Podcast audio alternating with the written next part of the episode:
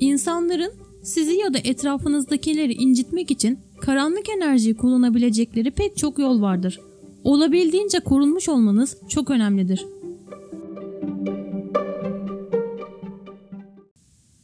Karanlık enerji bazen kara büyü şeklinde olabilir ve hepimizin farkında olması gereken bir şeydir. Bu enerjilerin ve gücün negatif kullanımıdır. Temel amacı başkalarına zarar vermek veya yok etmektir. Kara büyü veya karanlık enerji başkalarını incitmek için kullanılabilir ve genellikle onları kullanan kişiler çoğunlukla kıskandıkları kişilere hedef alır. Kendimizi çökmüş hissettiğimizde kara büyüye daha duyarlı hale geliriz. Depresyon dönemlerinde savunmasız olduğumuz için zarar vermek isteyen kişilerin işleri daha da kolaylaşır. Karanlığa karşı güçlü kalabilmenin sırrı duyguların ve davranışların kontrolünde olmaktır. Birinin sizi hedef aldığını düşünüyorsanız lütfen bu söyleyeceklerimi yapın. Unutmayın ki karanlık enerjilerden kendinizi ne kadar uzun süre korursanız sizin için daha iyi olacaktır. Karanlık enerjiler ve kayıp ruhlara karşı kalkan oluşturmak için 6 adım.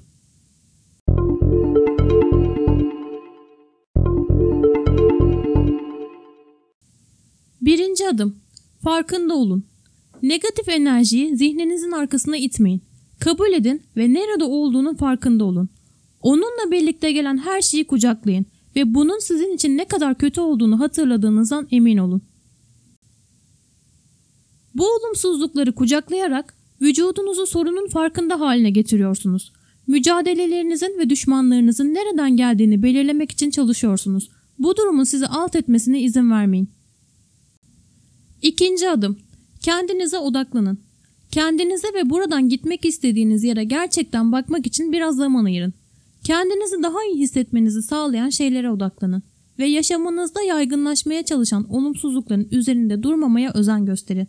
Birinci adımda bahsettiğim gibi bunu kabul edin ama ona güç vermeyin. Üçüncü adım. Şimdi de kalın. Geçmişte takılıp kalmayın ya da negatifte duvar örmeyin. Zihninizi günümüze getirin ve ileriye doğru ilerlemek için olumlu adımlar atın.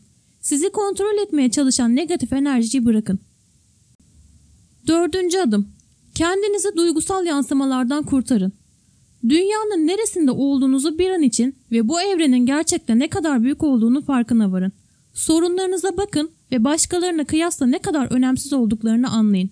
Kendinizi daha olumlu bir ışığa doğru kaymasına ve bazı olumlu duygular getirmesine izin verin. Sahip olduğunuz her şeye şükredin. Beşinci adım rahatlayın.